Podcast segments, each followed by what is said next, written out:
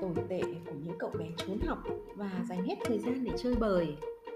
Carlo bị bán cho một người nông dân, còn Pinocchio bị bán cho một rạp xiếc.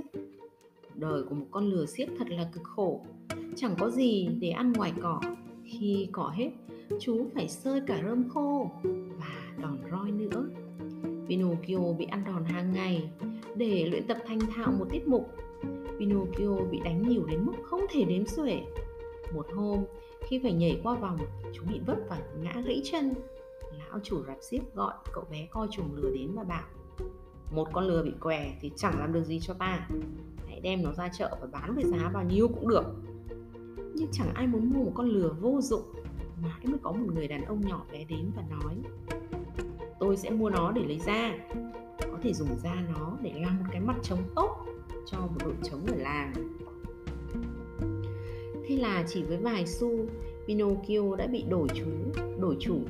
Chú bé kêu bé bé một cách đau khổ khi thấy kết cục kinh khủng của mình. Người chủ mới đưa lừa đến một bờ vực Bên dưới là biển sâu. Ông buộc một hòn đá to vào cổ và một sợi dây dài vào chân lừa Rồi đẩy chú xuống nước. Ông cầm một đầu sợi dây Ngồi chờ đến khi lừa, lừa chết ngạt mới vớt lên. Pinocchio chìm nghỉm dưới nước và sắp chết ngạt trong giây phút ấy, chú nhớ lại tất cả những phiền toái mình đã gây ra cho cha Geppetto. Cùng những lần không giữ lời hứa, chú cố gắng mất máy nuôi gọi cô tiên xanh. Cô tiên nghe thấy lời kêu cứu của Pinocchio, cô sai một bầy cá lớn bơi đến. Chúng ăn hết phần thịt của con lừa, để lại phần lõi gỗ là Pinocchio.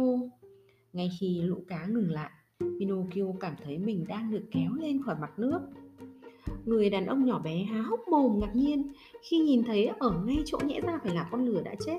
Chú người gỗ đang cố vùng vẫy ngoi lên. Ông lập bập nói, giọng gần như khóc.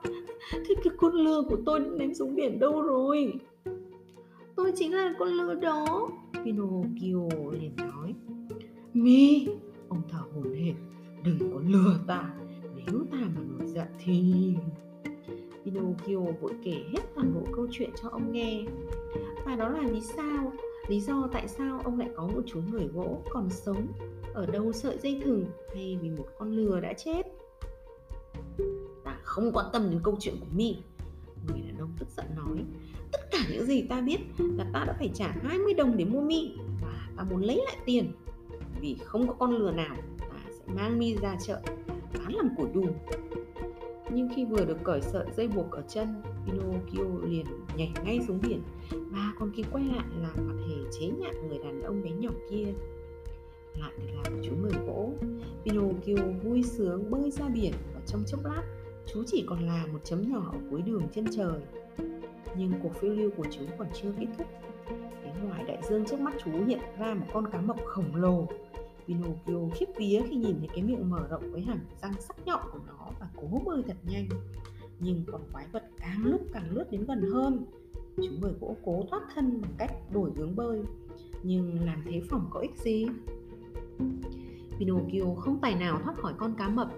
Khi nước bắt đầu tràn vào cái miệng to như cái hang của nó, chú cũng bị hút vào theo. Chỉ trong nháy mắt, Pinocchio đã bị nuốt chửng cùng với những đàn cá xấu số vô tình có mặt trên đường đi của con cá đáng sợ. Khi Pinocchio tỉnh lại, chú thấy mình đang ở trong bụng cá tối om. Chú có thể nghe được tiếng phi phò rất lớn do không khí đi qua mang cá ở ngay phía trên. Cố gắng bỏ dậy, tay và đầu gối gối lên trên một đoạn dốc. Chú người gỗ kêu lên, cứu tôi với, có ai đó không? Bỗng nhiên, chú nhìn thấy một vệt ánh sáng mờ mờ, vội bò về phía đó. Chú nhận ra đó là một đống lửa xa xa.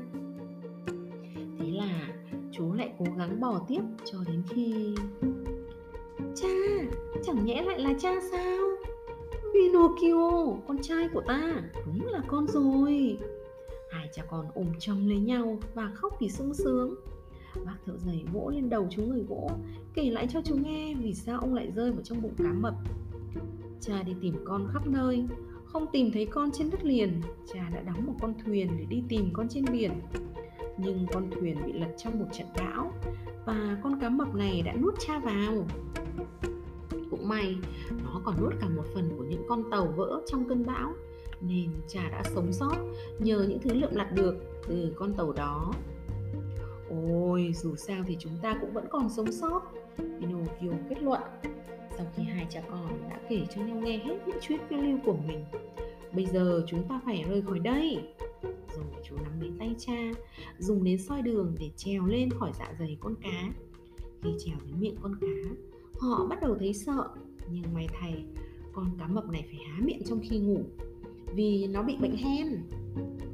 Giờ là cơ hội tốt để chúng ta thoát khỏi đây. Pinocchio thì thầm. Và chỉ một lát sau, Pinocchio đã ở giữa biển khơi. Chú cõng cha trên lưng và gắng sức bơi thật nhanh.